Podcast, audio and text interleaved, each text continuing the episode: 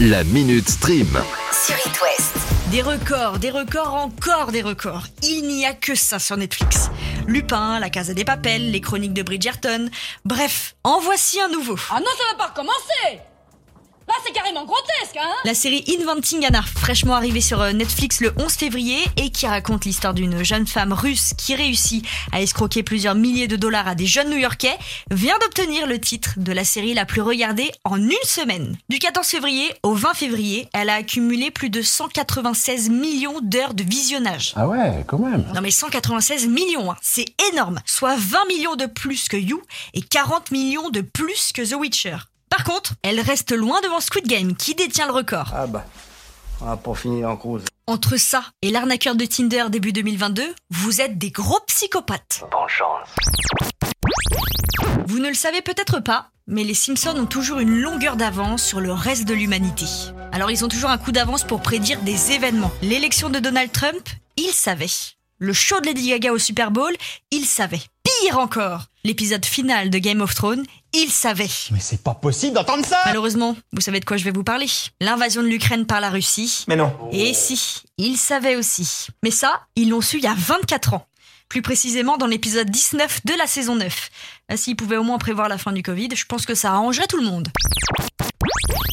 Cette année, le retour de célèbres commissaires cartonne, comme euh, par exemple le film Maigret qui est sorti la semaine dernière avec Gérard Depardieu. Mais Spielberg aussi, il veut sa part du gâteau. Bon, allez, ça commence à suffire. À peine le temps de respirer, il a sorti la comédie musicale West Side Story fin 2021 et il vient de boucler le long métrage de The Fablesman qui est un biopic sur sa propre enfance et maintenant il a pour projet de ressusciter le flic Frank Bullitt, celui de 1968 qui était incarné à l'époque par Steve McQueen. Rien à voir avec euh, Flash McQueen pour les plus jeunes. Vitesse.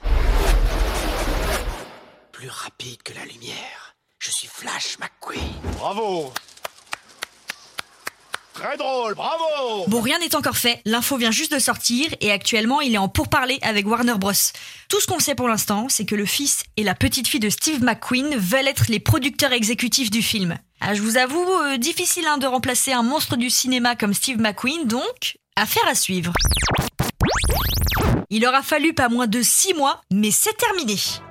Le tournage d'Indiana Jones 5 vient de finir. Entre le Covid, les frontières fermées, le Harrison Ford qui s'est blessé pendant les répètes d'une scène de bagarre, bref, ça n'a pas été une mince affaire, hein, cette histoire. Et pour info, c'est la der des der des der de la franchise, c'est le grand final. Et maintenant, il faudra attendre l'été 2023 pour le voir au ciné. Oh, d'ici là, vous avez le temps d'oublier la news, hein, de vous en ressouvenir, de réoublier. Donc n'hésitez pas à réécouter ce podcast au moins une fois par mois. Très, très drôle. Vous êtes très drôle. La Russie actuellement, c'est un petit peu comme le cancre au fond de la classe qui se prend toutes les punitions.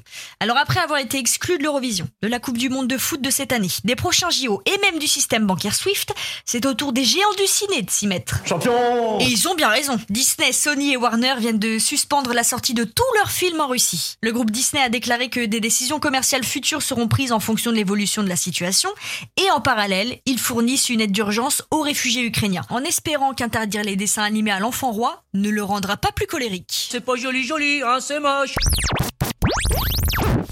La Minute Stream. À retrouver en podcast sur itwest.com et sur toutes les plateformes.